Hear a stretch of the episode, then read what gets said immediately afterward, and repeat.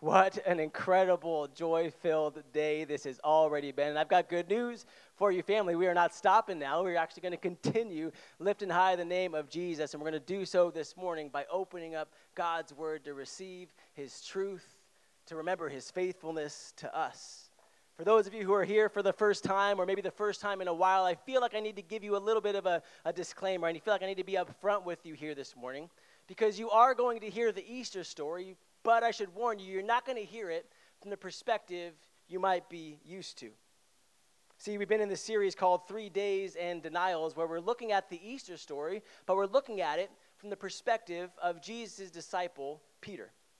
And the reason why we've chosen this, this was intentional, is because we feel that Peter's perspective is the one which most of us can ultimately relate to the most. After all, Peter was just like us. I know when you read the Gospels, you may not want to admit that, but if we're being honest, right, Peter was flawed just like us. He was prone to wander, to stumble, and even to fall, again, just like us. I think that's why so many of us are drawn to the story of Peter because we see in him that his life was far from perfect, don't we? We see his struggle with sin, we see his struggle with weaknesses. And again, we see in him a little bit of ourselves. And for those of you who were here with us last week, we saw Peter's weaknesses on full display. Right? Peter's pride and his prayerlessness had caused him to drift so far away from Jesus that he wound up denying that he even knew him. Not just once either, but three times, as our series title suggests. Right? Peter failed in the area where he promised to be faithful. Peter failed in the area where he promised to be most faithful to Jesus. And so, what we're going to see now in the three days that follow are two very distinct responses to that failure. We're going to see, on one hand, the response of Peter to his own failure, and then we're going to look at the response of Jesus to Peter's failure. My hope and my prayer is that by looking at these two responses, you might see a little bit of yourself in this story, but more importantly, that you'll come to find, to see, to experience the love and the hope and the joy and the restorative power of Jesus Christ. So, if you would, would you bow your heads with me? Let's bring that prayer before the Lord now.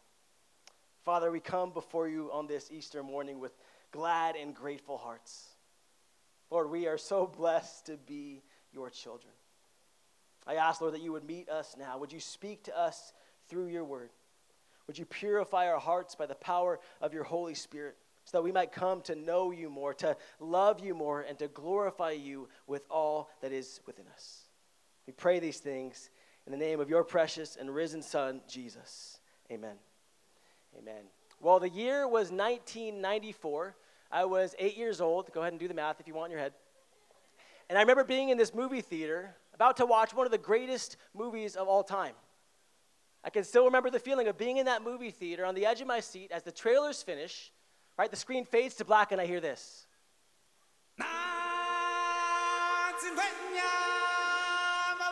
Can you picture it, right? The sun is it's rising up over the horizon. The pride lands are being blanketed with light, right? All the animals are waking up. They're making their way to Pride Rock, right, to bow down before the Lion King, right? It's epic. It's got to be one of the most iconic opening scenes in cinematic history. It's the beginning of a true, true masterpiece. And y'all, there is so much to love about this movie. We don't even have time to get into that. But there is a reason why I'm bringing this story up. It's because this story wasn't a fairy tale. It's not what we've come to expect, right? It's not a princess looking for love. It's not a wooden doll that wants to become a real boy. Instead, it tells the story of how a young lion cub named Simba responds to failure. Stick with me here. I want to show you what I mean. How many of you remember this scene? How could you forget it, right? If you've seen this movie, you know this scene is it's heartbreaking. Right? Young Simba, he has just rebelled against his father, right? And he's run from him only to find himself needing to be saved by him from this stampede of wildebeest. And of course, like any good father, Mufasa goes and he saves his son. But of course, in the end, we know it costs him his life. And it results in this gut wrenching scene where young Simba, he comes face to face with his failure. The Lion King, his father, was dead. And even though Simba didn't cause his father's death, he, he knew that he had contributed to it. And so we see how he responds, right? Overcome with the weight of his failure, overcome with grief, what does he do? He runs, right? He retreats. He puts as much distance as he possibly could between himself and his failure. Do you see, family? That's the same exact way Peter responds after he denies Jesus. And whether you want to admit it or not, that's the same way we respond oftentimes when we come face to face with our own failure. We withdraw, don't we? We, we isolate, we retreat. That's our response to failure. Rather than deal with what we've done, we just find it easier to leave it all behind. And much like Simba, we go in search of that Hakuna Matata life, right?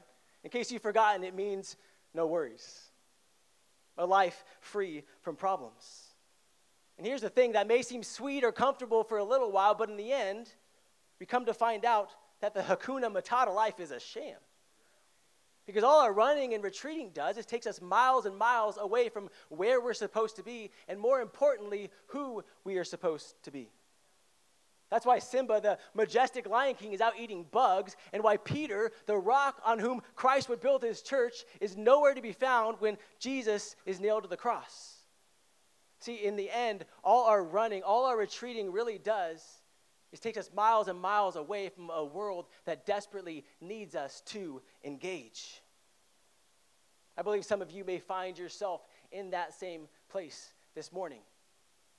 You have retreated. I don't know if that's away from church, I don't know if that's away from family, away from community, but you have retreated, much like Peter, much like Simba. And now you find yourself disengaged. If that's you, I want you to hang on with me this morning because I've got some great news coming, I promise. But first, we need to quickly shift our attention back to Peter, where we find Peter. Well, we don't really know where we find Peter because remember, at this point, he is retreated. So the only word we can use to describe him is that word disengaged. Nobody knows where Peter went or what he did after he denied Jesus. So all we know is that Jesus, he's taken from the high priest to Pilate and Peter is nowhere to be found. And then Pilate hands him over to be crucified, and bold and brave Peter is noticeably absent. And even as Jesus is nailed to the cross with his, his mother Mary there, mourning and weeping, Peter is long gone. So we may not know where Peter went, but we know that he's not where he said he would always be, which was right by Jesus' side. At this point, all we are left to do as readers of Mark's gospel is to wonder. And while it may be hard for us to pinpoint the, the physical place where Peter was for those three days, it's not that challenging to think of where he was emotionally.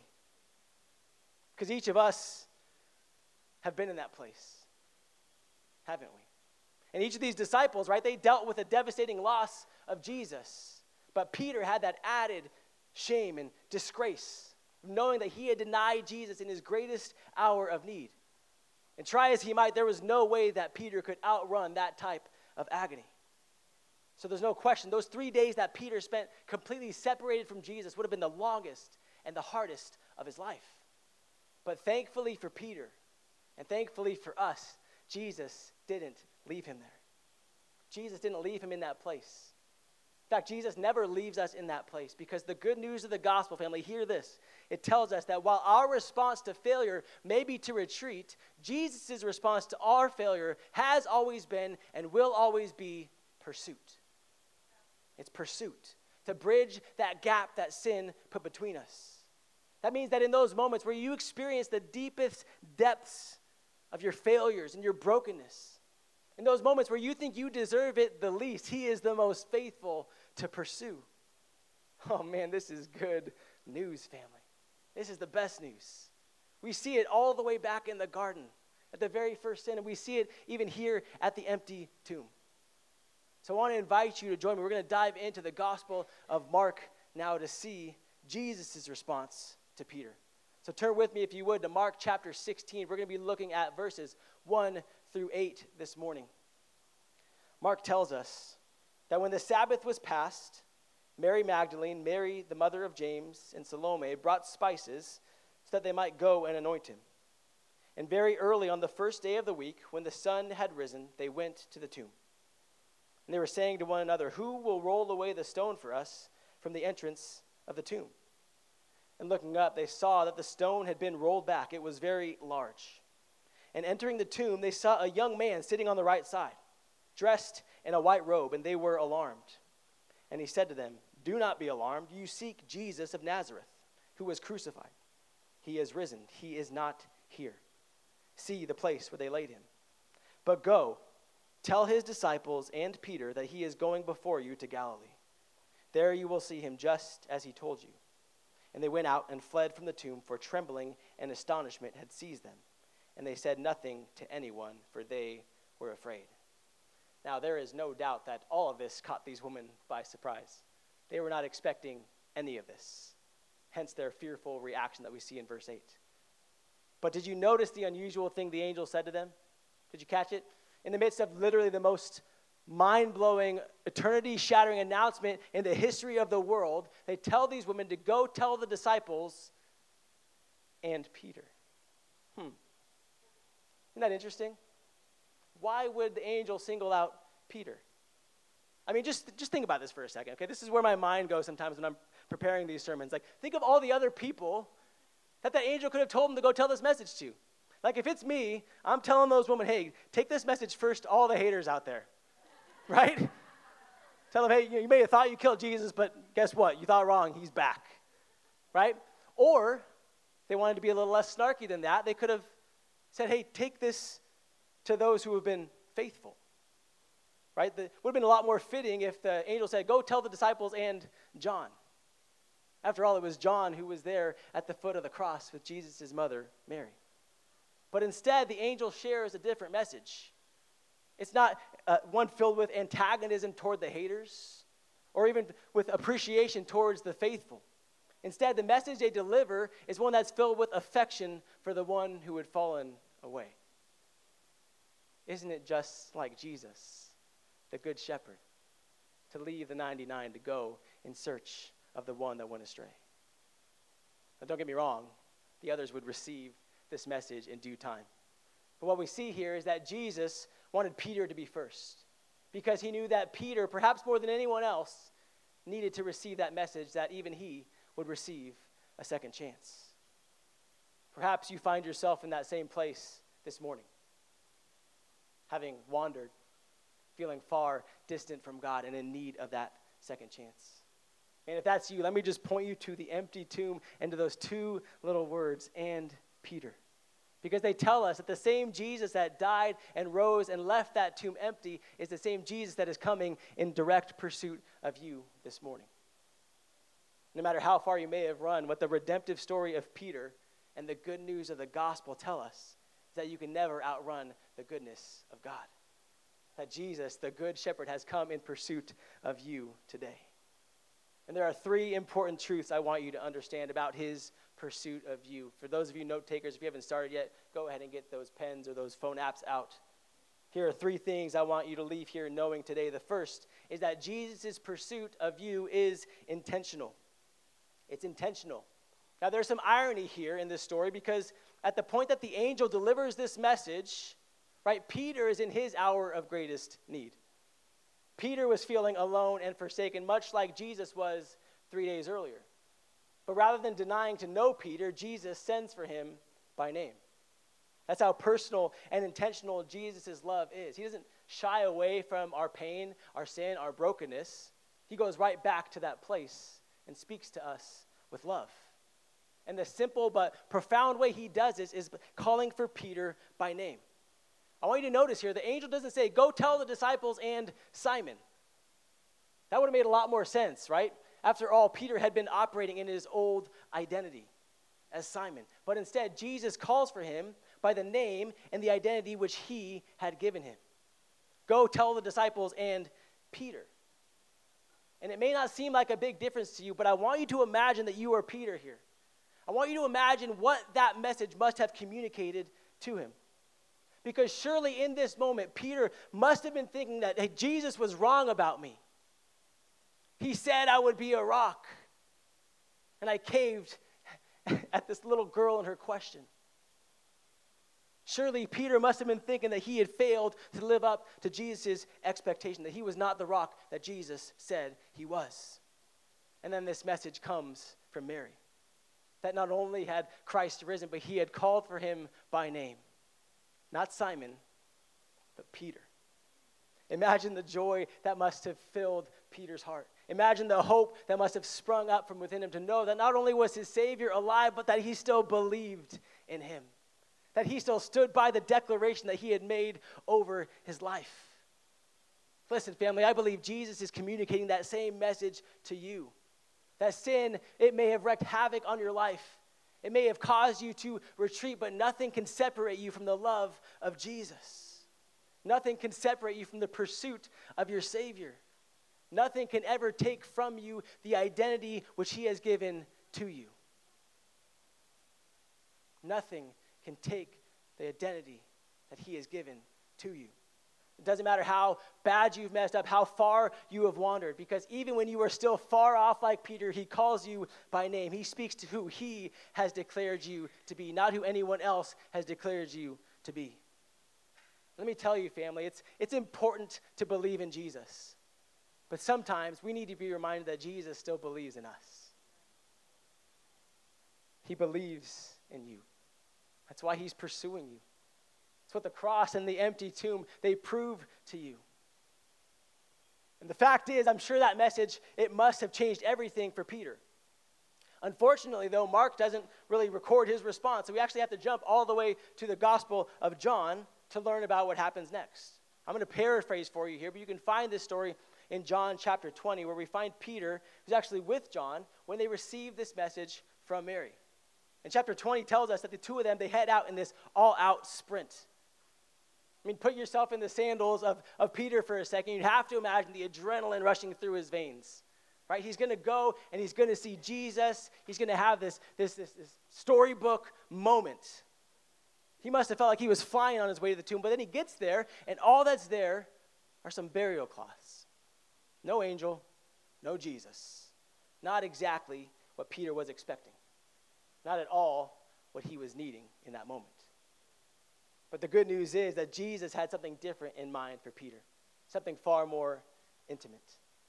That's the second truth we see about Jesus' pursuit of us. We see that his pursuit is intimate. And again, we have to follow Peter on a bit of a meandering journey here through uh, the New Testament. And so we're going to have to go to 1 Corinthians 15 to see what happens next. 1 Corinthians 15, verses 3 through 5, Paul is revisiting the foundational truths of the gospel with the church in Corinth. And notice this important detail he mentions in there. He says this For I delivered to you as of first importance what I also received that Christ died for our sins in accordance with the scriptures, that he was buried, that he was raised on the third day in accordance with the scriptures, and that he appeared to Cephas, then to the twelve. Now, Cephas is the Aramaic version of Peter. So Paul provides us this trustworthy account. But Paul wasn't there. Right? He received that from Jesus, which take that as trustworthy. But in case you don't, let's look now to Luke chapter 24. Because there were two men who were on the road to Emmaus, and Jesus appears to them. Then these two men, they go and they go to tell the disciples what they had seen. And look at this Luke 24, verses 33 and 34. It says, They rose that same hour and returned to Jerusalem. And they found the eleven and those who were with them gathered together, saying, The Lord has risen indeed and has appeared to Simon. So, by gathering these testimonies, what we come to find is that not only did Jesus still believe in Peter, but that he longed to be near him. So much so that he actually sought out Peter first before visiting any of the other disciples. In this family, we see the tender heart of Jesus.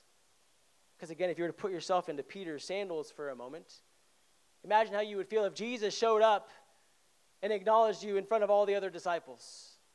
Whew, that wouldn't feel good. Or imagine if Jesus showed up to all the disciples and didn't even acknowledge that you were there. Man, that'd be cold, right? But that's not Jesus. It doesn't sound like him at all. See, even though Peter had denied Christ publicly, Jesus still chose to forgive him privately. In fact, the only thing we see Jesus do publicly is restore Peter. That's a great story. You're going to have to come back next week to hear that one. But for now, let's revisit the reunion between Peter and Jesus because I'm sure you're still wondering what must that moment have looked like? Again, unfortunately, all we can do is wonder, but I'm fairly certain that moment would have been filled with tears. I'm sure there were deep cries from Peter's heart as he grieved over his sin and as he begged Jesus for forgiveness. I'm sure you're asking, how can I be so sure of that? Because I've experienced that myself. I've sat in the depths of my brokenness with my own wickedness, my own sin, my own failures, and I've had Jesus meet me there. Not to condemn me, but to comfort me. Not to reprimand me, but to remind me of who I am. And more importantly, to remind me of what He has done for me. See, it's in intimate moments like this, family, when our hearts are laid bare before a holy and righteous God, that second chances are received. So, no, we don't know exactly what that moment looked like. But the reality is, we have an entire Bible that's filled with stories of second chances that paint a pretty good picture for us, don't we? Perhaps none of them are actually so, so vivid and so relevant as a story told by Jesus himself. It's a story that Peter, I'm sure, heard multiple times over the three years of following Jesus. The greatest story ever told about a second chance. I'm talking about the story of the prodigal son. Many of us know it well. It's the story of a young man who had gone in pursuit of his own worry free life, only to find out that life didn't exist.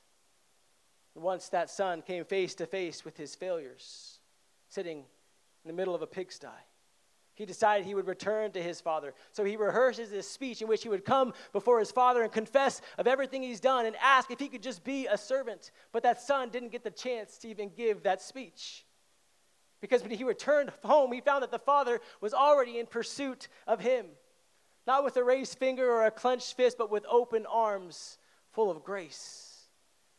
And in the same way that the father calls for a robe and a ring to be put on his son and a feast to celebrate him, I believe that Jesus in that moment did the very same for Peter, reminding Peter of who he was, clothing him with righteousness and celebrating him with unending joy. See, Peter's response may have been to retreat, but Jesus' response through his death and resurrection was to come in a passionate pursuit of his prodigal.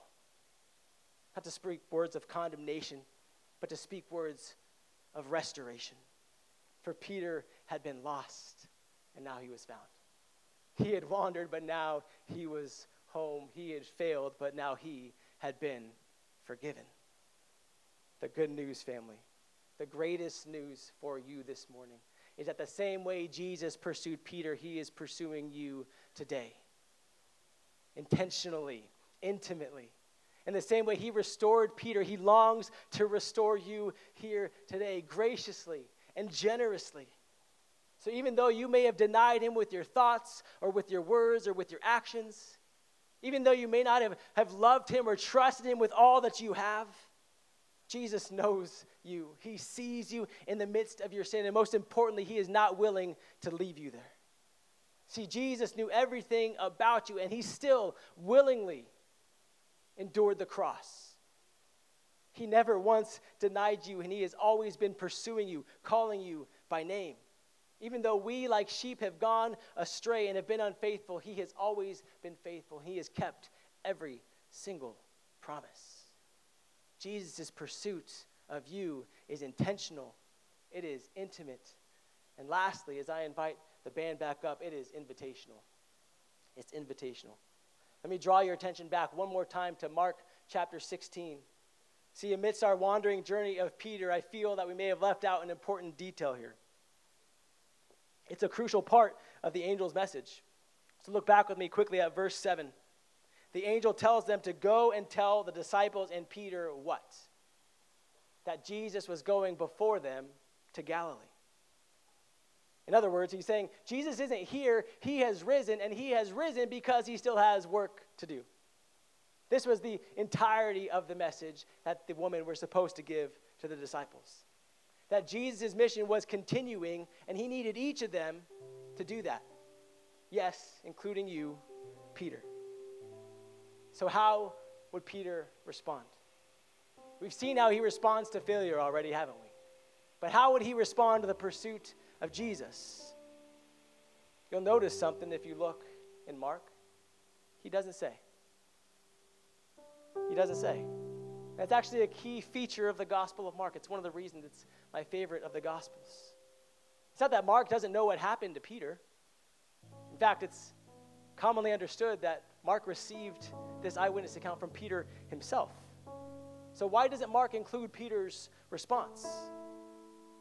Because the gospel isn't a story about how Peter responds to Jesus, it's a story about how we respond to Jesus. Why Mark doesn't try to tie up all the, the loose ends or give us insight into how others respond to Jesus, because his gospel was written to invite us, his readers, to respond. In fact, if you look at your Bibles, it'll say there after verse 8 that the earliest manuscripts end right there. That Mark intended to end his story on a cliffhanger, inviting us to write the final chapter with our own lives. See, if Mark had finished nice and neat, he would have left us with a story to read rather than one that we have been invited to play a part in. So make no mistake about it, family. Jesus has risen. The tomb has been left empty, but the Easter story is not yet complete. How will you finish the story? How will you respond to the pursuit of Jesus? It's a question you must ultimately answer for yourself. But can I encourage you to turn back to Jesus this morning. Because I know what you'll find. You will find a Savior who has already been in intentional, intimate pursuit of you. You stand to your feet now as I pray. Lord Jesus, what more can we say than thank you? There can never be enough words to describe and express our gratitude for what you have done for us, what you continue to do for us. We do not deserve the grace that you have given us, but we praise you, Lord, and we thank you for it. I ask now, Jesus, that as we close our time in worship, would you draw near to those who came here far from you? Would you meet with them intimately here now in this moment? Remind them of who they are, remind them of whose they are. We long to be with you, Jesus. We love you. We pray this in your holy and precious name.